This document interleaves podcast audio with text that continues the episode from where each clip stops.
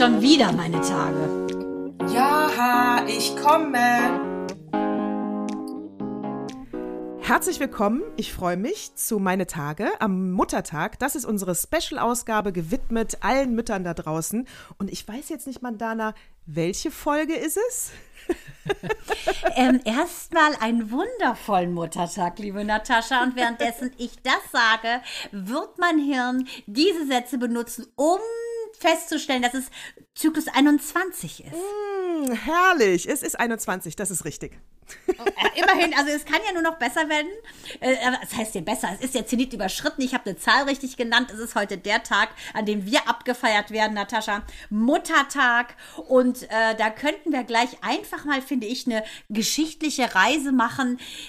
Vielleicht dahingehend, wo ist der Muttertag entstanden? Wann ist er entstanden? Ist es ein Relikt der Nazis oder wo begann der ganze Spuk? Also da kann ich das erste Datum dazu liefern. Und es war, das habe ich nämlich recherchiert und noch nie gehört, deswegen sage ich das. Krasse Neuigkeit für mich. Heinrich III. Im 13. Jahrhundert hat Mothering Day herausberufen und er war also eigentlich der Erfinder vom Muttertag. Es ist dann über Jahrzehnte nochmal oder fast ja Jahrhunderte nochmal eingeschlafen, aber es war Heinrich III. Witzig, weil nämlich im Netz kursiert ja oft, oder auch bei anderen Menschen kursiert der Gedanke, dass es eben von den Nazis eine Erfindung war. Nein, die Nazis haben letztendlich einfach nur beschlossen, dass der Muttertag ein Feiertag ist und sie haben natürlich das so ein bisschen abfeiern wollen, haben das Mutterkreuz eingeführt, aber Achtung, nach dem Krieg wurde das wieder abgeschafft und es fällt immer auf einen Sonntag. Es ist offiziell kein Feiertag, fällt einfach auf einen Sonntag und die Deutschen haben Wind aufgenommen von dieser ganzen Geschichte nach 1907. Denn da hat die Anna Marie Jarvis in Amerika, hat die nämlich eigentlich ihrer Mutter zuliebe diesen Tag ins Leben gerufen als Erinnerungstag. Weil sie ihre Mutter so geliebt hatten, die sehr wohltätig unterwegs war mit ein paar Freundinnen, hat die sich gesagt, komm, meine Mutter ist tot, der werde ich jetzt einfach mal einen Tag widmen, weil es so wunderbar ist, was meine Mutter alles gemacht hat. 1908 wurde das dann für noch mehrere Mutter eingeführt und 1909 wurde das dann landesweit der Muttertag in Amerika. Es ist eigentlich ein methodistischer Feiertag und Europa und die Blumenindustrie haben sich gedacht, ey, geiler Tag, geiler Event, zack, wir pushen das mal. So ist das eigentlich entstanden. Also das hat mit den Pfui-Pfui-Nazis nichts zu tun. Es ist einfach ein Tag, an dem die Mutter, der Mutter gehuldigt wird und eigentlich ist es ursprünglich der Gedenktag für die verstorbene Mutter von Anna Marie Jarvis. Und hier ein kleiner Fun-Fact, wo du sagst, die Blumenindustrie. Die Blumenindustrie ist nämlich mal so richtig in den Arsch gepitcht, wenn der Muttertag, der ja immer am zweiten Sonntag im Mai ist, auf den Pfingstsonntag fällt, weil dann sind die Blumenläden zu. Genau, dann geht's natürlich nicht. Das ist natürlich auch ein bisschen mies, ne? Ja, aber total. Gut. Ja, übrigens, Valentinstag ist ja auch so eine Geschichte, wurde dann auch erfunden, weil es natürlich cool ist, man kann ordentlich Geld machen, aber das finde ich schon mal ganz spannend zu sehen, wo das geschichtlich herkam. Der Mutter huldigen sollte es ja eigentlich nicht nur an den Muttertag. Übrigens ist das auch der Geburtstag meiner jüngsten Schwester. Happy Birthday, meine liebe Tati. Du bist am 9. Mai geboren, bist zwar keine Mama, ich nenne sie Bébé, sie mich Maman. Und deshalb würde ich sagen, ich bin sehr froh, dass du geboren bist und ich werde jetzt für alle Zuhörer nicht singen, weil es könnte Blut ins Ohr geben. Deshalb habe ich ja dir schon als WhatsApp-Song und Live-Video alles dargeboten, was deine große Schwester / Maman zu bieten hat. An der Stelle natürlich dann auch aus Fischenich herzlichen Glückwunsch. Also ich meine, der Tag kann jetzt nur noch besser werden, ne? Absolut. Ich bitte dich. Man sollte natürlich, man sollte nicht, ja, also meine Mutter hat Muttertag eigentlich auch deswegen nicht gemocht, weil sie gesagt hat, ich brauche jetzt nicht diesen einen Tag, wo ich die ganze Aufmerksamkeit bekomme, ich habe viel mehr davon, wenn das übers Jahr verteilt ist. Das würde ich grundsätzlich schon auch unterstützen, aber ich finde, den Muttertag kann man schon lassen. Ich finde das schon eine gute Einrichtung. Ja, ich habe schon meinen Kindern gesagt, so Leute, ihr braucht nichts basteln, backen, Blumen irgendwo rausrupfen. Es wäre schon mal schön, wenn ihr mich einfach mal fragen würdet, brauchst du Hilfe, ohne dass ich drum bitte. Und was ich ganz schön finde, ich habe ein Buch, das verschenke ich auch öfter, das heißt Mama. Das ist von Hélène Del, Delforge und ich finde diese Überschrift schon so schön, dass eben Mama ein Name ist, der getragen wird von Milliarden von Frauen und ein Name, der alle eint. Und in diesem Buch sind wunderschöne Zeichnungen und eben Mütter aus den unterschiedlichsten Kulturen, was sie mit dem Muttersein verbinden. Und die Quintessenz ist natürlich immer, Mama ist die Beste. Und es gibt eben so ultra viele verschiedene Mütter auf der Welt. Es gibt ganz junge, es gibt ganz alte. Und wie du mich kennst, habe ich natürlich die Extrema rausrecherchiert, was es eben gibt. Und ich finde das so schön, weil dieser Klang Mama ist einfach das, was mich total berührt. Ja, vor allen Dingen du als Sprachwissenschaftlerin, das habe ich auch in einem Fun-Fact-Artikel gelesen, fast in allen Sprachen weltweit beginnt die Mutter mit dem Buchstaben M. Ja. Wie cool ist das denn? Ja, also wirklich, ich finde das so irre, ne? Dass egal wie fremd man sich ist, aber man eint in dieser, sagen wir mal, Berufssparte, eint man, dass man so voller Liebe ist für sein Kind. Und natürlich gibt's da auch Tabus. Also ich habe auch im Zuge der Recherche jetzt zu dieser Muttertagssendung gelesen, dass eine Mutter sich geoutet hat und gesagt hat, sie konnte überhaupt keine Bindung aufbauen zu ihrem Kind, war schier entsetzt darüber, wurde zum zweiten Mal schwanger und sieht dieses zweite Kind und ist voller Liebe. Und sie konnte sich das nicht erklären. Sie fühlte sich total schuldig, dass sie ihr erstes Kind nicht lieben konnte. Sie hatte so ein bisschen auch postnatale Depressionen. Ich denke, dass mit diesem Begriff Mama oder Mutter geht ja auch einher, dass man so ein Ideal erfüllen möchte. Man denkt, die Gesellschaft hat mehr oder weniger ja auch einen Anspruch, wie du das zu besetzen hast. Und da hat sie sehr, sehr, sehr gehadert mit sich. Sie hat sich gar nicht getraut, das zu erzählen, dass sie ihr erstes Kind im Prinzip gar nicht lieben konnte und sozusagen die Mutterliebe erst mit dem zweiten Kind in ihr geweckt wurde. Das ist, ich glaube, da erschreckt man sich vor sich selber, weil man das nicht erwartet, genau. Weil das ist ja sowas, das war ja auch, ich habe mal bei meiner Mutter die hat im Kinderheim gearbeitet, die gute Hand hieß das, und da habe ich mal ein Praktikum gemacht und war wirklich, autistische Kinder waren da drin und das war eine ganz tolle Zeit. Und aber das Lustige ist ja, egal was die Eltern den Kindern antun, die wollen ja immer nur nach Hause, ne? Ja, das ist tragisch. Überleg mal, die Kinder, auch die missbraucht werden, die geschlagen werden. Genau. Das ist ja ganz, ganz, ganz schlimm, auch wenn man sagt, Kindswohl ist in Gefährdung, ne? Und die Kinder sagen, nee, wir sollen lieber nach Hause zu ihren schlagenden Eltern. Die Kinder sind einfach so treu und das ist für sie das Schlimmste, wenn sie von zu Hause weg müssen, obwohl der Peiniger im Prinzip derjenige ist, der ihnen eigentlich am nächsten sein sollte. Das finde ich auch, also was Treueres gibt's ja gar nicht. Nee, also Elternsein ist eine ganz große Aufgabe, genauso viel wie sie Gutes machen können, also Kinder stark werden lassen, selbstbewusst in die Welt rausgehen, also sie einfach den Rücken stärken, immer da sein, können sie auch genauso viel kaputt machen. Und da glaube ich, ist auch ich weiß nicht, ob man es vergleichen kann. Ich würde jetzt sagen, die Mutter schlimmer als der Vater, aber ich bin mir nicht sicher, es kann eine subjektive Wahrnehmung sein, weil ich ein Papakind war. Ja. Das weiß ich jetzt nicht. Ja, da kommen wir ja gleich auf unsere Fragen gleich zu sprechen. Wobei ich hatte ja immer schon mal die These, dass wenn du so, nimm die normale Durchschnittsfamilie, 2 Kinder, Eltern, ja, und ich glaube, dass die Mutter für die emotionale Intelligenz verantwortlich ist und der Vater, den Kindern vorlebt, wie man sich zu benehmen hat. Also sprich, wenn der Vater immer rücksichtslos mit der Mutter umgeht, im Haushalt nicht hilft und so ein Macho ist, dann übernehmen das die Kinder. Soziale Prägung meinst du, Sozialintelligenz sozusagen dann, ne? Ich glaube, die kommt vom Vater und die emotionale kommt von der Mutter. Also es gibt ja auch Statistiken, die besagt natürlich, dass quasi jeder von uns in irgendeine Kategorie passt. Es gibt eben die sogenannten Mütter-Töchter-Beziehungen, die wunderbar laufen. Es gibt die Mutter-Töchter-Beziehungen, die mit Reibung laufen. Reibung wiederum erzeugt Wärme. Es gibt die Mutter-Sohn-Beziehung, die angeblich leichter sein soll als die Mutter-Tochter-Beziehung, weil die immer mehr Konflikte birgt. Aber letztendlich ist so individuell, wie die Gespänne sind zwischen Mutter und Kind, ist auch die Qualität der Beziehung. Und wenn ich mir angucke, alleine was ich für eine Mutterbeziehung hatte oder du, Natascha, da kann ich gleich mal dein vielleicht Stimmchen erbeten, dass du unsere Rubrik einläutest. Ich wollte gerade sagen, das ist, was sie immer schon von Frauen wissen wollten. Da. Heute die Frage, was hattet ihr zwei für Mütter? Ja, also das muss ich ganz klar sagen. Also meine Story, es könnte sein, dass wir heute 4 Stunden senden.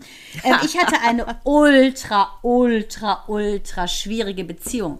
Also meine Mutter und ich, wir waren kein klassisches Duo, wo Reibung Wärme erzeugt hätte. Man muss dazu sagen, dass meine Mutter auch krank war, sie hatte Epilepsie.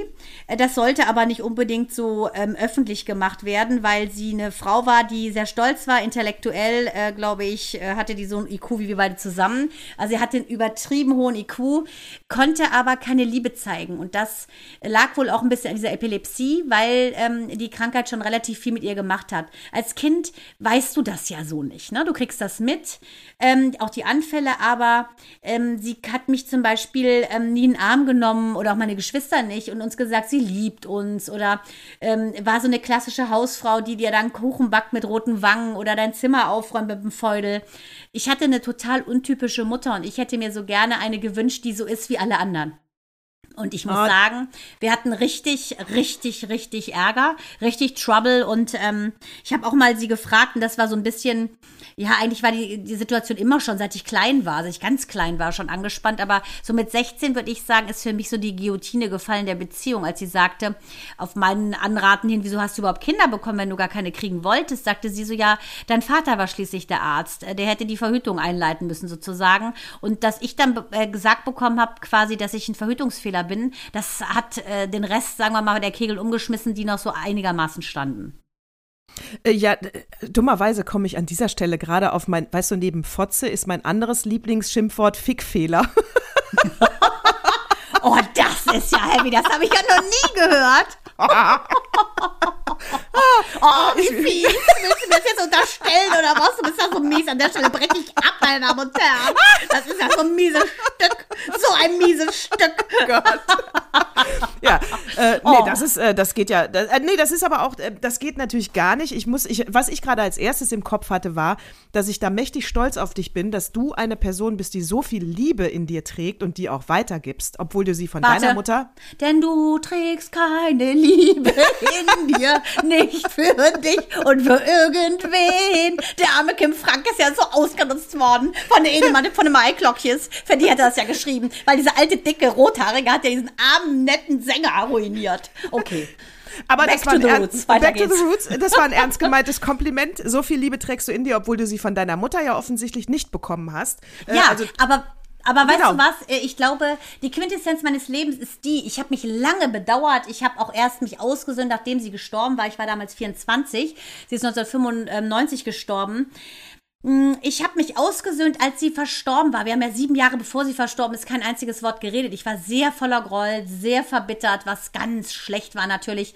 Ich war total beziehungsgestört, weil die erste Beziehung, und das ist nun mal bei uns allen so, die erste Beziehung, die wir haben als Mensch, ist die zur Mutter. Deshalb würde ich auch sagen, das unterstützen, was du gesagt hast, das ist das Erste, das ist das Besonderste, was man haben kann.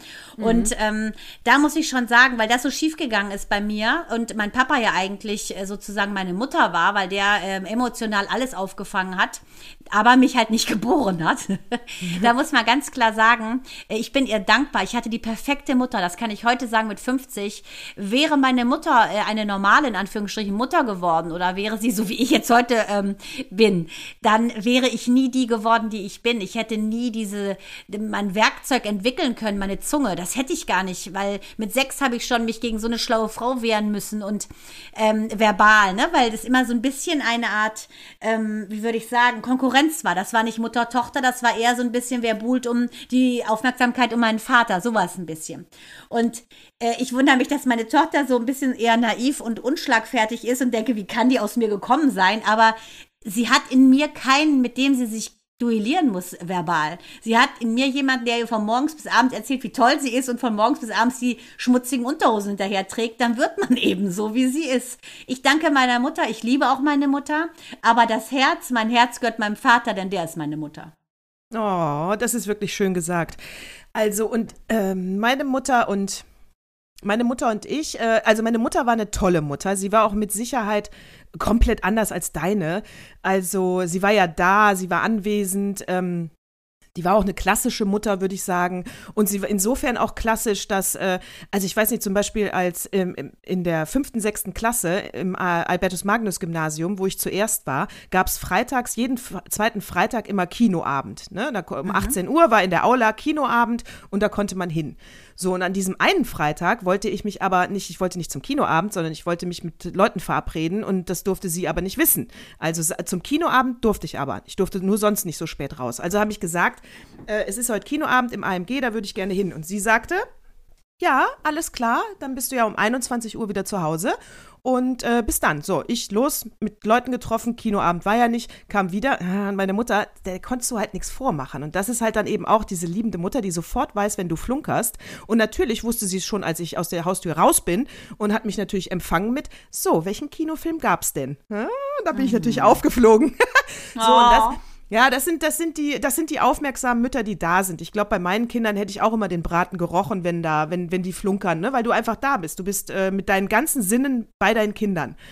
Was aber schlecht war. Also sie war auch eine Mutter, die konnte schon auch manipulieren und so ihr Ding durchziehen, sage ich mal. Und jetzt muss man ja sagen, sie hat ihren Mann verloren und eine Tochter. Das heißt, das hat uns natürlich auch sehr zusammengeschweißt. Vernünftig war sie, dass sie mich hat...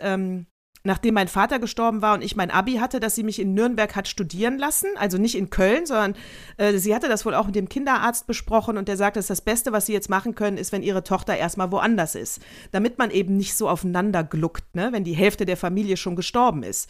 Und das war gut. Nachher, als dann meine Kinder geboren wurden, war sie ja auch wieder enger bei uns im Leben. Sie war ja auch die Tagesmutter und meine Kinder vermissen sie auch sehr. Die hat eine ganz tolle Rolle da auch gemacht, aber es sind halt so Kleinigkeiten. Und das meine ich mit, wo Mütter eben aufpassen müssen. Also weißt du, zum Beispiel samstags kam sie rein und sagte, dann, es kann sein, dass sie dann gesagt hat, ach, hier ist aber ja mal aufgeräumt. Aber das ist ja eine Formulierung, das ist ja kein Kompliment. Das heißt ja im Umkehrschluss, sonst sieht's hier ja immer schlampig aus. Ja, ja, na klar. Ne? Also, und das war halt, und das verletzt einen. Auch noch als erwachsene Frau verletzt einen das, weil du aus dieser Tochterrolle nicht rauskommst. Von daher, ich vermisse meine Mutter sehr. Ich habe sie sehr, sehr, sehr geliebt und sie war wirklich für mich der Fels in der Brandung. Aber es war auch schon so eine Art Stück Befreiung, als sie nicht mehr da war. Also auch da habe ich für mich gemerkt, mit meiner Persönlichkeit konnte ich noch mal mehrere Schritte nach vorne gehen. Dieses Kontrollierende, eventuell alles ihr zum Gefallen machende oder hält es den Blick der Mutterstand-Ding war ja dann weg, ne? Wahrscheinlich hat dich das deshalb noch mal so ein bisschen mehr Äste austreiben lassen vielleicht, ne? Ja, du bist ja sonst mit so einer Mutter bist du ja auch immer, sag ich mal, bemüht, dann halt eben auch die gute Tochter zu sein. Aber das ist anstrengend. Witzig, das hatte ich ja gar nicht, also weil meine Mutter war ja eher so, die war auch schon lustig und ja, sehr eloquent, war eher so, ja, sie war da, aber sie kümmerte sich halt nicht, ne? Es war so keine Kümmererin. Sie war schon so, dass wenn uns einer geärgert hat, dass sie denen dann schon gesagt hat, pass mal auf, Kollegen, so läuft's nicht, sie war nicht gleichgültig, aber ihr fehlte gänzlich dieses Gehen, dieses mütterliche Gehen und das war etwas, was ich total vermisst habe. Und ich habe dann in meiner Patentante Margit, habe ich dann mir so ich habe mich ja mit 12 taufen lassen, weil ich ja so unbedingt wollte. Du erinnerst dich, ich bin ja der größte Jesus-Fan, habe mich also taufen lassen und habe ich sie, Margit, als Patentante genommen, weil die hat alles gemacht, was sie idealisiert hat. Die trug keine Stöckelschuhe, die war nicht geschminkt. So wie meine Mutter. Meine Mutter hatte ja sogar Stöckelschuhe als High Heel. Die war so ein bisschen natürlich, die hat gebacken, die hat genäht, die ist mit uns an den See gefahren, also all so Sachen, ne? Und wir hatten immer Haushälterin oder Putzfrauen. Und Gott, deshalb bin ich so putzsüchtig geworden, weil für mich das ganz peinlich war, dass ein anderer unsere Sachen wegmacht.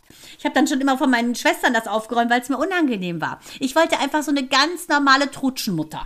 Und gut, ich bin eine Trutschenmutter, sieht zwar nicht so aus, aber ich bin eine Trutschenmutter, ich wollte das immer. Und für mich, muss ich ganz ehrlich sagen, habe ich schon das erreicht, was ich unbedingt wollte. Meine Tochter spricht meinen Namen, Mama, den sich so viele Milliarden Frauen teilen, mit so einem liebevollen Klang aus. Dass ich heulen könnte und auch mein Sohn und aber gerade auch mit der Tochter, weil ich so eine schwierige Beziehung hatte, ist das wie so eine Aussöhnung, dass ich so ein wunderbares Verhältnis zu meiner Tochter habe. Ja, das muss ich auch sagen. Also ich habe auch ein sehr gutes Verhältnis zu meinen Kindern und das finde ich auch toll. Ich habe dann immer schon lachend gesagt, ich bin mal gespannt, wenn die so jetzt 30 sind und dann irgendwann sagen, also dass du das immer gesagt hast oder dass du das immer gemacht hast, da haben wir noch Jahre dran zu knapsen gehabt. Irgendwas muss es ja eigentlich geben. Ne? Ich kann ja jetzt nicht so naiv sein und sagen, nee, ich habe jetzt alles sowas von richtig gemacht. Aber ich bin mal gespannt. Ja, hat immer Angst, dass man ein Trauma hat, ne? Wie Mael, genau. Ne? Als er gebastelt hat und an Micha so langsam, hatte ich ja Angst, oh Gott, der kriegt ein Trauma, dass er alles so langsam macht. Ich meine, wie soll es am Sex laufen später? Ja, denkst du, so lahm. Auf jeden Fall, ich habe ja schon weitergesponnen, die ganzen Filme. Aber in dem Kontext muss ich auch ganz klar sagen, dass du schon wieder noch eine Rubrik anstimmen könntest, Natascha, wenn du möchtest. Und zwar die What Moved Me Most. Auf jeden Fall sehr gerne. Hier ist Mandanas Rubrik What Moves Me Most. Da, da, da, da. Also da muss ich ganz klar sagen, die Aussage eines 12-jährigen Mädchens, dessen Mutter 78 Jahre alt ist, sprich das Kind mit 66 Jahren bekommen hat. Eine der ältesten Mütter der Welt. Also wie du weißt, ich habe ja als Kind schon immer Guinness Buch der Rekorde gelesen, weil ich immer schon so sensationsgeil war. Die hat etwas gesagt, was ich finde, ist an Liebe nicht zu überbieten, weil die immer wieder gefragt wurde, ja, deine Mutter könnte ja deine Urgroßmutter sein, macht dir das denn nix? Und dann sagt die so süß mit 12 Jahren, mein Kind ist ja auch 12, mir ist bewusst, dass meine Mama mehr Falten hat als andere Mütter, aber deshalb liebe ich sie doch nicht weniger. Ich bin eher stolz, dass wir zusammen einen Weltrekord haben. Ist das nicht niedlich? Total süß, aber weißt du, mit 66. Also das ist natürlich grenzwertig, ne? Das ist eine Rumänin, Adriana Iliescu, und die hat 2005 dieses Mädchen bekommen, ist eine Literaturprofessorin aus Bukarest. Sie hat sich künstlich befruchten lassen mit einer fremden Eizellspende. Es waren Zwillinge. Der eine Zwilling hat die Geburt nicht überlebt, aber die kleine Elisa, die hat überlebt, war ein bisschen Frühchen, aber ganz wunderbar hat sie sich entwickelt, ist mit 5 schon in die Schule gekommen, wirklich sich mega hat sie sich entfaltet, und diese wirklich überreife Mutter, man kann schon sagen Fallobstmutter, Adriana, die sagte halt, sie wüsste gar nicht, warum die ganze Welt so einen Aufstand macht. Sie muss ihr Ego nicht entfalten, sie hat Falten, ja, aber muss ihr Ego nicht entfalten, was de facto viel schwieriger ist. Ne? Sie muss keinen Mann mehr bespaßen, weil er schon längst tot ist. Also die sagt, sie sieht da überhaupt nichts Schlimmes dran, dass sie so spät Mutter geworden ist. Und dass ein Kind, es ist ja auch wie beim Singen, ne? Ich singe schrecklich, aber meine Kinder fanden meine Lieder super. Mein Mann hat einen Tinnitus dadurch, aber meine Kinder lieben meine Stimme. Und das ist egal. Die Stimme einer Mutter ist für Kinder schön, egal wie schlimm sie ist. Ja, die hören das ja auch nur als schön dann. Aber zu der 66. Aber gut, du hast das Problem hast du ja nicht. Du hast ja eine wunderschöne Stimme, wollte ich gerade sagen. Ich habe eine wunderschöne Stimme. Oh, danke. Zu der 66-Jährigen. Also das hatte ich, glaube ich, schon mal gesagt, erzählt in einem Podcast, dass die Entscheidung, dass wir Kinder bekommen haben, hat mich schon im Kopf sehr beschäftigt, weil ich für mich den Druck ja aufgemacht habe, das wäre jetzt schon schlau, die nächsten 20 Jahre dann auch noch zu leben. Weil ich ja nicht wollte, dass meine Kinder früh halbweise werden und auch gerade dann auf eine Mutter verzichten müssen. Und dadurch, dass ich schon so viele Menschen in meinem Leben verloren habe, hat mir das halt Druck gemacht, weil ich weiß nun wirklich ganz genau, dass kein Mensch weiß, wann er stirbt. Also natürlich, so. Ja. Und da muss ich sagen, das finde ich jetzt auch schon auch ein ganz schön egoistischer Move von der 66-Jährigen. Also ich hätte sie gerne gefragt, warum hat sie so lange gewartet? Weil ich finde, das Ego, kann ich von mir behaupten, mein Ego habe ich dermaßen ausgelebt mit 37. Ich bin mit 37 Mutter geworden. Da kann ich sagen, wieso hat die denn noch was hat die denn 30 Jahre noch entwickelt?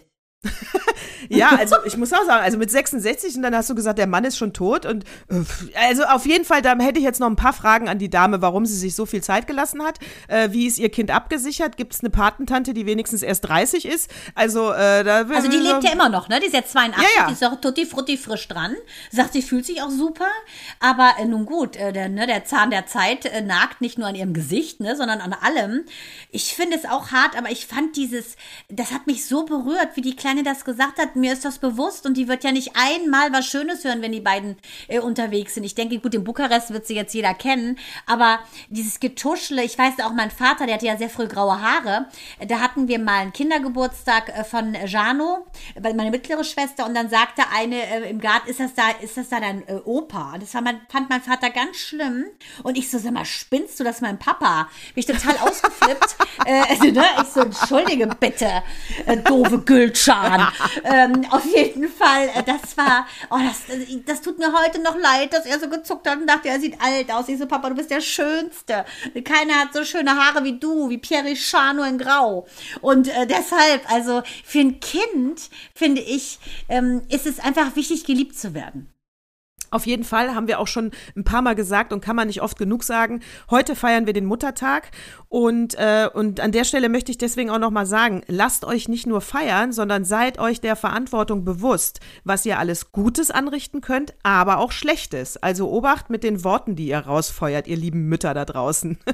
Ja, das stimmt. Also ein Wort kann, das kann viel mehr kaputt machen als, gut, das gibt es heutzutage eh nicht mehr, eine Ohrfeige oder irgendwas, oder Nichtsprechen ist auch Strafe, das ist seelische Grausamkeit. Ne? Also, dass, wenn ich mit Minu Krach hatte und ich rede mal nichts, ne? Weil ich rede ja immer, das ist für sie nicht auszuhalten. Sie so, rede mit mir. Und ich dann so, ich kann nicht reden, weil ich so wütend bin.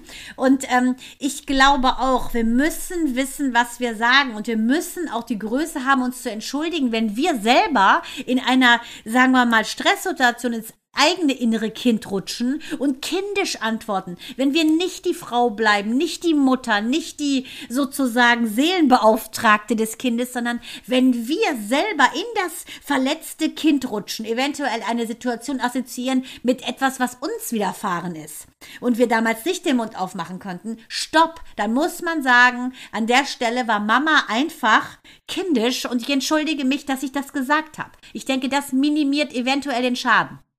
Glaube ich auch. Am Ende sind wir ja alles nur Menschen. Also das ist, da bin ich mir ganz sicher, dass ich auch schon etliche Male auch mal was Ungerechtes gesagt habe. Wäre jetzt auch nicht so untypisch für mich. Ich wollte gerade sagen, nein. Das macht doch nichts, dass du Moritz mit 2 Jahren schon mit Zynismus vollgeballert hast. Der hat die Witze verstanden. Wie, du hast noch keine Windel an? Na, du gehst, ein kleines Scheißerchen. Ja, hast du noch eine Windel an? Ne, genau. Ja. Also das denke ich schon.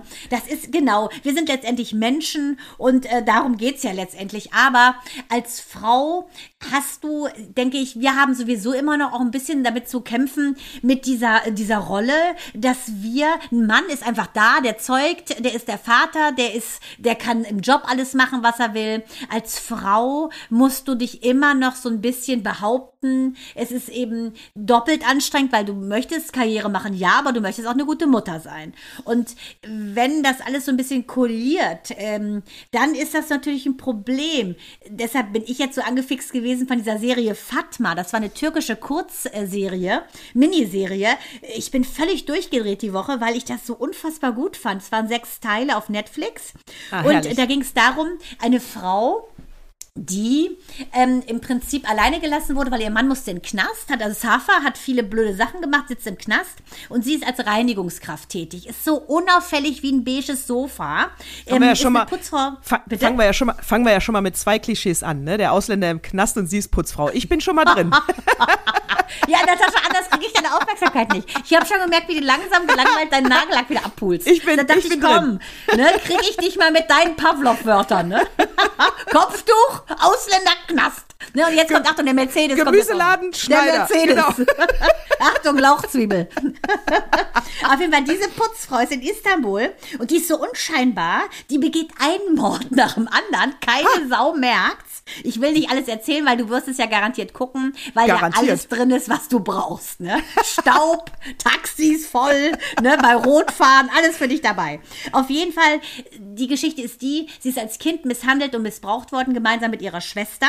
Und unter diesen schlimmen patriarchalischen Bedingungen ist die der Gesellschaft ausgeliefert. Ne? Ihr Mann im Knast, sie hat keine Kohle, sie hat einen autistischen Sohn on top, der, währenddessen sie am Telefon ist und versucht rauszukriegen, wo ihr Mann eigentlich ist, nachdem er aus dem Knast entlassen wurde, in ein Mofa fährt und überfahren wird. Und sie trifft ganz zwielichtige Leute. Ihr Mann hat also mit der Mafia zu tun. Dann kommt sie an eine Knarre. Die tötet einfach alle und wird aus ihrer Wut heraus, weil ihr so viel Unrecht getan wurde als Frau und als im Stich gelassene Mutter, wächst sie über sich hinaus, muss man sagen, und knallt da einen Mafioso und tötet einen Mafioso nach dem anderen. Und es kommt nicht raus sozusagen. Ende vom Lied werde ich natürlich nicht erzählen. Auf jeden Fall entlädt die ihre Wut über dieses Frausein auf dem Minimum einer würdigen Daseinsberechtigung, kann man sagen. Die Serie werde ich mir auf jeden Fall angucken. Fatma. Gucke ich mir an. Mein TV-Tipp an der zur heutigen Muttertagssendung ist nicht mehr brandneu, aber ich möchte sie nochmal allen ans Herz legen. Mapa heißt sie, Mama, Papa, ne? Mapa. Und es geht um einen alleinerziehenden Vater. Das Kind ist erst so 6 Monate alt und die Mutter ist gestorben und er muss das jetzt alles alleine machen. Die ist plötzlich gestorben. Woran erfährt man erst in der letzten Folge? Und es ist ja auch eine Miniserie. Es sind, glaube ich, auch 6 Folgen. Und die sind sehr, sehr, sehr schön erzählt, sehr emotional. Und du siehst natürlich auch immer noch mal die Zeit, als die Mutter noch da war. Und also da sage ich nur angucken, ganz toll. Guck ich auf jeden Fall. Als die Zeit, als die Mutter noch da war. Und das ist wieder das, was ich nur noch mal mitgeben möchte. Also sie war schon auch manchmal, sie war eine sehr liebevolle Mutter, sie war aber auch manchmal überfordert, hatte auch Probleme, das Kind so zu lieben, wie es ist, hat immer gedacht, sie ist nicht genug oder tut nicht das Richtige und warum weint das denn jetzt stundenlang? Ich habe doch jetzt schon alles gemacht und dann hat sie sich selber als schlechte Mutter empfunden, weil sie sich eingebildet hat, sie kann das Kind jetzt nicht glücklich machen oder zufrieden. Und da möchte ich nur noch mal sagen, so funktioniert das nicht. Man muss in sich ruhen. Dieses kleine Wesen ist ja auch nur ein Mensch. Und natürlich, es kann ja noch nicht sprechen. Also ist ein Teil der Sprache das Schreien oder das Weinen oder das Wimmern. Ja, es kann ja noch nichts anderes an Lauten. Da darf man sich dann nicht immer verunsichern lassen. Mütter da draußen, vertraut auf euer Instinkt. In der Regel macht ihr wirklich alles richtig. Man sagt ja bei den ganz Kleinen, dass sie weinen, weil vor Einsamkeit, ne? Wenn sie irgendwo alleine liegen zum Beispiel, dass sie einfach, ist ja klar, ne? Sie sind 9 Monate im Bauch geborgen. Die Welt, sobald sie raus sind, ist endlos. Also fallen sie wie ins Nichts. Deshalb mein Tipp, du weißt ja, wie lange ich meine im Ergo-Carrier hatte, selbst Unkraut habe ich darin gezupft und die 100.000 Jahre gestillt. Muss nicht jeder machen. Auf jeden Fall wollen sie gehalten werden. Sie weinen, weil sie denken, sie sind alleine. Mehr wollen die gar nicht. Und das, denke ich, ist schon mal ein ganz guter Tipp, dass man einfach guckt, okay, was ist denn los? Im Zweifelsfalle ist es ja entweder, ne, haben sie Bauchweh, sie fühlen sich alleine. Und durch dieses Zuwenden, durch dieses Halten kriegen sie halt und ich glaube, dass sie sich auch so beruhigen. Aber es ist auch interessant, wie Mütter sich jahrzehntelang Vorwürfe machen, dass sie nicht die Mutter waren, die sie hätten sein können. Ich hatte jetzt erst ein ganz tolles Gespräch mit meiner Freundin, einer meiner BFFs. Ich sage den Namen nicht. Sie wird wissen, wen ich meine. Warte, ich gucke mal, wie viele Buchstaben. Ich bin so stolz auf dich, vier Buchstaben hat sie im Namen. Und ich bin so stolz auf dich, dass du aus Fehlern lernst. Ja, klug ist nicht, wer keine Fehler macht, sondern der sich schnell zu verbessern versteht. 50 Jahre ist schon relativ schnell. Auf jeden Fall kann ich dir eins sagen. Ich habe mit einem ihrer Kinder gesprochen. Sie hat wunderbare Kinder. Sie ist eine wunderbare Mutter gewesen. Sie war auch ein wunderbar wildes Weib, kann man sagen. Einfach eine coole Frau. Alles hat seine Zeit, alles ist, wie es ist. Und sie denkt, dass sie zu wild war in der Zeit, wo die Kinder schon waren. Wild will heißen, dass sie auch ihr Ding gemacht hat, ihr Ego auch so ein bisschen gelebt hat, Spaß gehabt hat. Und dann hat mir dieses große Kind gesagt, weißt du, meine Mama braucht gar keine Schuldkomplexe haben. Denn wenn sie nicht die Mutter gewesen wäre, die sie ist, dann wären wir nie so starke Kinder geworden. Wir sind ihr so dankbar, aber sie hört es nicht. Sie hört nicht, wenn wir das sagen, weil sie immer nur sich entschuldigt und weint. Und dann habe ich zu ihr gesagt, hör doch mal, was deine Kinder sagen. Die sagen gar nicht, du Böse, warum bist du so? Ne? Wir sind total glücklich, dass du warst, wie du warst. Also verzeih dir doch selber in erster Linie. Wir haben dir nichts zu verzeihen. Oh, das finde ich auch süß, in der Tat. Genau, man muss auch schon auf beide Seiten hören. Ist es nur Eigenkritik? Also nur kritisiere ich mich nur selber und sehen die Kinder das dann ganz anders. Also ich denke auch, in der Regel können Mütter entspannt bleiben. In der Regel machen sie wirklich alles richtig. Und das, was du sagst mit, die müssen nur gehalten werden, ne? Das ist ja auch, man darf nicht vergessen, dass gerade auch noch, das gilt bestimmt für unter 4 bis 4 Monate, würde ich sagen. Naja, die waren ja 9 Monate im Mutterleib drin. Das heißt, da lagen die ja ganz eng und kuschelig. Und dann kommen die raus und deswegen flattern die ja auch manchmal mit den Armen so, weil das ist alles... Die Begrenzung ist weg, die Begrenzung. Das ist alles viel zu groß für die. Selbst der größte Bauch hat eine Begrenzung. Auch wenn du Konfektionsgröße 4000 hast, der Bauch hat ein Ende.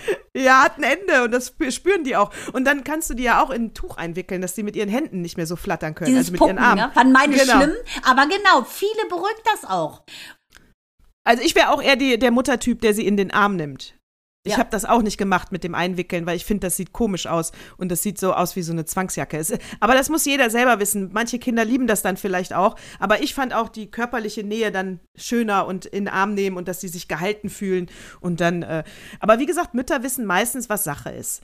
Und, ja, außer sie sind 5 und sind die jüngste Mutter der Welt. Was ist denn das für eine Überleitung, Natascha? Was? Hast du kein... Mein Mann hat auch gesagt, oh Mann, hast du wieder aus einem Blick, oder wie heißt die Zeitschrift da, auf einen Blick von 1917 rausgeholt. Ich so, nein, halt dich fest. Du hast nicht eine 5-jährige im Zuge Mutter. Der Recherche habe ich nicht nur die älteste Mutter, auch die jüngste Mutter gegoogelt. Micha glaubt, es stimmt nicht, ich weiß, es stimmt. Also, die jüngste Mutter der Welt, es ist leider auch abartig. 5 Jahre aus Lima, Peru. 1939 wurde der Bauch des Mädchens immer dicker und dicker und dicker. Und die dachten erst, die Schamanen, sie hätte eine Schlange verschluckt oder es wäre ein Tumor gewesen. Jetzt kommt es raus, die hatte Pubertas Präcox. Präcox also verfrühte Pubertät. Die hat mit 2,5 Jahren schon ihre Periode bekommen. Fuck. Und ein Arzt, Dr. Lazada, der hat das Mädchen untersucht. Und damals gab es so rudimentäre radiologische Abteilungen. Und die haben gesehen, aha, in ihr ist ein Skelett. Will heißen, ein Kind. Der Vater wurde natürlich bezichtigt, ist aber leider rausgekommen wegen Mangels an Beweisen. Der war es wahrscheinlich. Auf jeden Fall ist der Sohn der 5-Jährigen, Gerardo, am 14.05.1939 tatsächlich geboren worden. Ist dann mit 40 Jahren an einer Knochenkrankheit gestorben. Seine Mutter war 45 und sie ist heute 81 und hat mit 30 geheiratet und Achtung, mit 38 noch ein Kind bekommen. Gibt bis heute kein Interview und hat wohl einen sehr, sehr, sehr lieben Ehemann. Aber das ist etwas, wo ich sagen muss, auf diesen Rekord, die steht auch im Guinness-Buch der Rekorde, hätte man, finde ich, verzichten können. Wow, ich bin sprachlos, wirklich. Das ist ein Trauma fürs Leben. Oh, das ist hart. Das ist hart. Was für ein Pech in doppelter Hinsicht. Da wirst du schon sexuell misshandelt und dann bist du auch noch geschlechtsreif. Überleg mal, mit 2,5, da, weißt du, da haben unsere noch Windeln so halb angehabt. Also das ist wirklich sowas von schlimm. Also ich konnte es überhaupt nicht glauben, aber ich habe wirklich alles durchgewälzt, die Fotos gesehen, den Arzt nochmal gecheckt. Es ist wirklich unfassbar, dass sowas passieren kann, finde ich. Wahnsinn. Finde ich auch. Finde ich aber zwei wunderschöne Geschichten und ich finde es vor allen Dingen schön, dass sie aber auch nochmal Mutter geworden ist mit 30 und einen tollen Mann hat und mit keine Interviews gibt. Überleg mal, so super. Wie ich. Also ich fühlte mich irgendwie verbunden. Super. Auf jeden Fall, finde ich auch wirklich toll und auch cool, finde ich, dass sie sagt, sie gibt kein Interview. Ne, weil sie war ja, die sollte sogar auf dem Jahrmarkt ausgestellt werden. Das haben die Eltern Gott sei Dank dann nicht gemacht, weil das war ja so außergewöhnlich abartig und ich bin mir ziemlich sicher, dass es der Vater war. Naja, man muss jetzt aber auch mal sagen, sie gibt kein Interview. Also wenn du mich jetzt interviewen möchtest über die Zeit, als ich 5 war, hätte ich dir jetzt auch ganz schön wenig zu sagen. Da hast du ja kaum Erinnerungen. Oh, ich weiß viel. Also ich fange jetzt mal an. Mit 5? Ja, mit 5, ich erinnere mich an vieles. Da habe ich immer die Medical Tribune deines Vaters gelesen, weil ich unbedingt Schönheitschirurgin werden wollte und habe mir diese ganzen Blutfotos mal angeguckt. Ich hatte immer schon Sensationsgeilheit in mir. Ich kann es nicht leugnen. Und ja, das weiß ich noch. Also und ich habe viele Sachen. Ich habe mit meinem Vater immer aus der Zeitung die Filmtitel ausgeschnitten, akribisch ausgeschnitten und mit Uhu auf die Beta-Kassetten, auf die VHS-Kassetten draufgeklebt, die er dann in dieser Schublade im Wohnzimmer archiviert hat, weil er war nämlich schon ein Fernsehjunkie. Siehst du, da haben wir's. Der Monk der Fernseh-VHS-en. Ja. Wie geil. Dann, alle jüngeren Zuhörer, das ist sowas wie Streamen heute. Ja. Jetzt hättest du so ein schönes Kaufhaus-Jingle einspielen können. Aber weißt du, apropos Jüngere, letzte Woche ist ja unsere jüngste Sendung gewesen. Da ging es ja auch nochmal darum, ne, Verlust eines Kindes oder Abtreibung. Und eine liebe bekannte Familie, die Maike, die hatte mir dann nochmal geschrieben auf Messenger. Und die ist selber jetzt Mutter von 2 Töchtern und sagte, sie fand es sehr gut, dass wir das besprochen haben, weil ihr dieses Schicksal leider zuteil wurde. Sie hat also für diese 2 gesunden Mädchen, die sie hat, insgesamt 5 Anläufe gebraucht. Sie hatte 3 Fehlgeburten, 2 im sehr frühen Stadion, so wie es auch die Zahlen sagen, und eine in der 20. Woche, was ja sehr, sehr fortgeschritten ist, also quasi Halbzeit. Und sie sagt, es war ein Tabu, keiner hat gesprochen, aber sie hatte eine ultra tolle Ärztin, die ist immer wieder mit ihr angegangen ist und die hat sie aufgefangen. Und sie sagte nur weiter so und sie fand super. Ja, ich war auch letzten Donnerstag bei guten Freunden abends und war natürlich vor der Ausgangssperre zu Hause, für alle, die jetzt sich kurz wundern. Und auf jeden Fall, die haben auch unsere Folge gehört und da gab es auch einmal ganz großes Lob, weil sie hatte auch schon mal eine Fehlgeburt, hat sich da damals, im 4. Monat hat sie das Kind verloren, was ja auch echt spät ist, ne? Verdammt normal, ey. Die klassische Fehlgeburt sollte natürlich früher passieren, dann ist es nicht ganz so schlimm. 4. Monat fand ich schon heftig. Aber sie hat sich auch sehr allein gefühlt, ne? Und erst so, das ist ja, und dass es so viele gibt, das hat ihr gut getan, dass wir darüber gesprochen haben und dass es kein Stigma ist und keine Ausnahme und es passiert einfach. Alles gut, ja, also es ist, Fehlgeburten gehören dann eben auch mit dazu. Mein Gott, wir produzieren Menschen. Produzieren, da sagst du wieder ein Stichwort, als hätte ich dir gesagt, frag mich. Es gibt natürlich auch immer eine, ja, bitte? Aber es gab ja zweimal Lob und Kritik, sage ich mal, Kritik gar nicht. Und er hat gesagt, ihm sind ein bisschen die Väter zu kurz gekommen in der Folge. Ach. Und das stimmt, die haben wir natürlich wirklich, sind die hinten runtergefallen. Und es gäbe ja auch keinen Muttertag, wenn es nicht Väter geben würde. Genau, war ja nächste Woche, Mensch. Da haben wir ja Vatertagssendung oder was. Nee, da haben wir da den Fingerhut. Besser als Vatertag. Naja, aber ich denke, die Frauen, die denken dann immer, die machen das mit sich alleine aus, wenn sie eine Fehlgeburt haben. Und auch wenn die Männer liebevoll zur Seite stehen, sind sie vielleicht doch emotional außen vor. Vielleicht muss man da auch auf die Väter, die ja auch in dem Moment ein Kind verlieren, wirklich auch Rücksicht nehmen. Also und die wirklich auch in diesen emotionalen Verarbeitungsprozess mit einbeziehen. Weil ich meine, ja, ich glaube schon, dass das ein Tick schlimmer ist für die Frau, weil da ein Teil von mir erstmal. Auch wegen der hormonellen Umstellung ja, und so, natürlich. Also das, ja, aber du hast total recht. Also ne? Er hat recht, dein Bekannter. Ja, stimmt. Das ist wirklich so.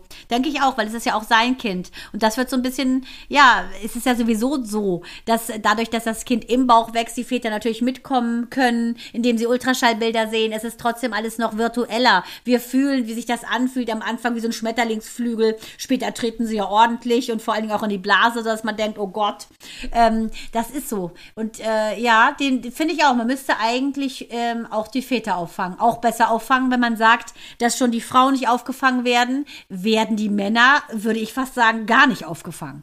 Also bei einer Fehlgeburt, glaube ich auch, fallen die komplett hinten runter. Und was es in Bezug auf das Thema Abtreibung angeht, würde ich sogar so weit gehen, ja, das bleibt und ist die letzte Entscheidung der Frau.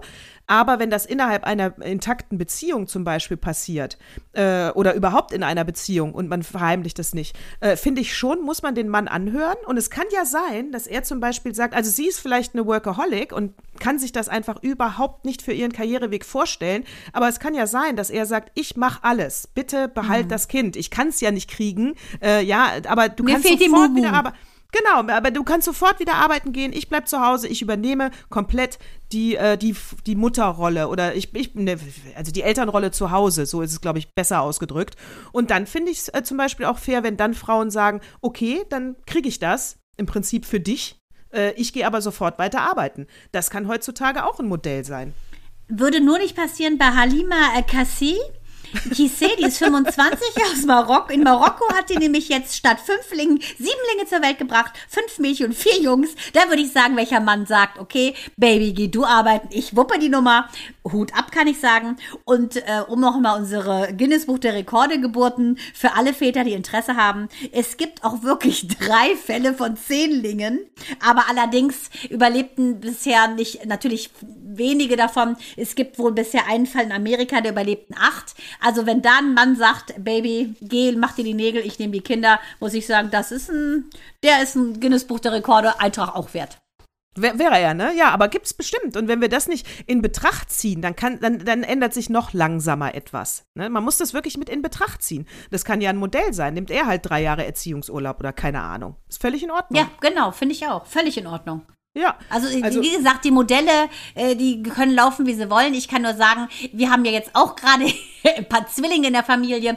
Nina, das ist dein allererster Muttertag als Zwillingsmutter und Gabi, das ist dein allererster Muttertag als Oma. Ich gratuliere besonders euch beiden. Nina, du hast es nicht zu 7 Lingen geschafft, dafür sind die 2 so süß wie 7. Ich gratuliere dir an deinem allerersten Muttertag, mein Schatz. An der Stelle noch ein kleiner Fun-Fact. Allen Müttern da draußen, die Jungs bekommen haben, ich gratuliere ganz besonders. Ihr könnt euch freuen. Die Jungs geben in der Regel mehr Geld aus am Muttertag als die Töchter. Außer mein Sohn so eiskalt. Hatte mir so eine Tüte gegeben. Mama, nicht reingucken. Ich so, alles klar, dachte schon, oh, Frau Beck, die macht ja immer so schöne Sachen zum Muttertag. Da wird was richtig Gutes drin sein. So, jetzt hat Minu dann die Tasche ausgepackt. Hör, hier ist ja nur eine Flasche drin. Und Mael so, oh nee, dann ist mein Muttertagsgeschenk noch bei Frau Beck in der Klasse. Und ich so, hä?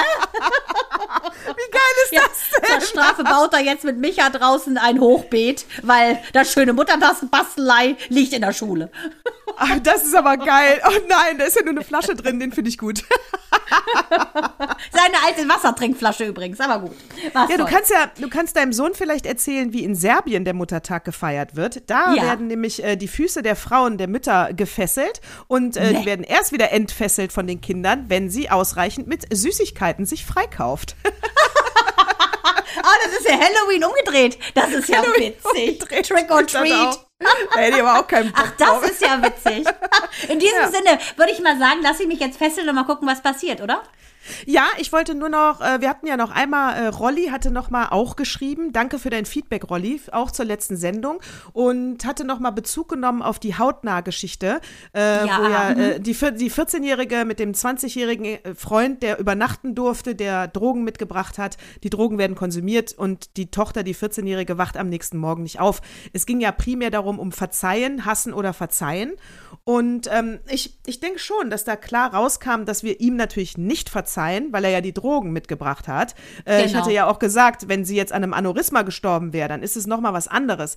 Aber es geht ja auch darum, kann ich grundsätzlich der Situation verzeihen, also auch mir als Eltern. Und das würde ich natürlich jedem raten, weil ich glaube, sonst wird man auch krank. Also es geht auch darum, ne, also es ist, du kannst ja nicht ein Leben lang sauer auf etwas sein, was dann auch schon nicht mehr zu ändern ist. Also das ist ja eine Aktenlage. Ja, aber da hast du so einen wunderschönen Kreis, finde ich, geschlossen, den wir am Anfang aufgemacht haben. Genau das. Ich hatte eine so schlechte Beziehung. Ich würde teilweise sagen, ich habe streckenweise meine Mutter schon so gehasst, dass dieser Hass mich aufgefressen hat. Und dieses Verzeihen, das Loslassen, das Annehmen, wie es ist, das hat mich echt gesund gemacht. Und das kann ich nur jedem empfehlen. Vergebung ist wirklich der einzige Weg, glaube ich, gesund zu werden. Ja, ich finde schon, dass man also konsequent dann mit, man kann ja für sich entscheiden, ich möchte mit der Person nie wieder was zu tun haben. Also das ist ja, man muss da jetzt nicht einen auf Best Friend machen zur Täter-Opfer-Ausgleich und jetzt gehen wir zusammen Kaffee trinken. Also das gäbe es in meiner Welt auch nicht. Aber es geht um Verzeihen, um einfach die Gedanken wieder frei zu bekommen und nicht jeden Tag sich daran Vorwürfe zu machen, und die Hass und Wut, glaube ich, ist ganz schlecht für die Zellteilung. Genau. Und da sind wir natürlich akut beteiligt, denn wir wollen ja weiter lange frisch sein, auch für unsere Kinder, obwohl sie uns ja auch mit Falten lieben. Genau, aber das ist es, glaube ich, denn diese Sendung hieß ja auch Verzeihen als Lebensaufgabe. Es ist eine ganz klare Sache, dass diese Familie jeden Tag aufs Neue verzeihen muss, weil sie jeden Tag, den sie leben, bewusst erleben als einen Tag ohne ihre Tochter. Ganz zum Schluss vielleicht nur noch mal ganz kurz, weil wir kommen, ich denke, so langsam zum Ende. Wir haben die Mütter jetzt gelobt. Ihr macht das alles super, weiter so. Und hast du da diesen Shitstorm mitgekriegt mit dem Boris Palmer, mit dem Bürgermeister von Tübingen und dem Fußballspieler Dennis Aogo? Natürlich. Hast du, ne?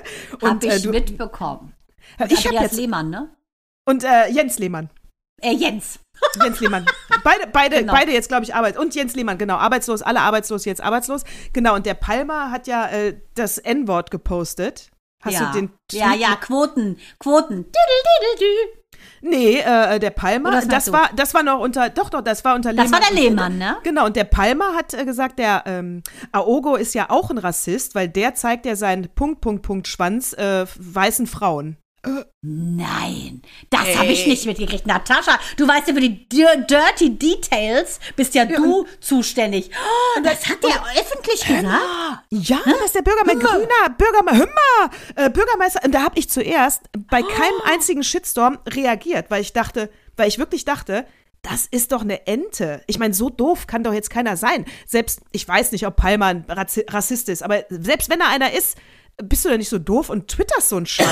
Entschuldigung, ich krieg direkt einen Hostflash. Es ist ja schrecklich. Und jetzt war aber heute von Annalena Baerbrock, die hat jetzt Stellung bezogen, hat gesagt, also der Tweet geht gar nicht, die Äußerung geht gar nicht, wir distanzieren uns und er soll, glaube ich, auch aus den Grünen rausgeschmissen werden. Und, natürlich, sofort, hochkant. Aber in dem Moment wusste ich dann, oh Gott, es ist keine Ente. Der Wahnsinn. Vollidiot hat wirklich... Wie kann man sowas sagen, öffentlich? Alleine zu denken, der sollte dir ein Hirn wegbräsen. Das ist ja hart. Hart, oder? Also da muss ich... sagen. Nee, ich bin auch, das müssen wir verstummen lassen hier. Macht selber was draus. Teilt uns mit, wie ihr das findet. Genau. Ich bin auch sprachlos. Ich bin sprachlos über so viel Dämlichkeit. Das gibt's doch nicht. Sowas, also, ja gut, da kannst du nichts zu sagen, ne? Aber wie gesagt, es heißt eben, oft beißt es sich, ne? Politik und schlau ist ja oft nicht der Fall. Von daher, oh Gott, sind wir froh, dass wir Mütter sind, sag ich mal. Keine Politikerinnen, wir sind Mütter mit dem Herz am rechten Fleck, mit der Wahrheit auf der Zunge. Und in diesem Sinne, liebste Natascha, gratuliere ich dir zu dem Muttersein, denn ich finde, du hast so wunderbare Söhne großgezogen, das sind ganz, ganz tolle Jungs und das ist einfach, wie ich glaube, das war deine Leinwand, die du bemalt hast, wunderschön. Ah, danke. Ich gratuliere dir zum Muttertag. Ich wünsche uns noch einen ganz, ganz tollen Sonntag. Der Mutter von Boris Palmer sage ich, vielleicht rufst du deinen Sohn nochmal an und sagst, was er für ein Vollidiot ist, wenn er twittert. Also ich meine, Gott, Social Media, kannst du ihm das mal bitte beibringen? In diesem Sinne. Hast du recht, sagen wir leise, aber belustigt. Absolut. Servus. Baba.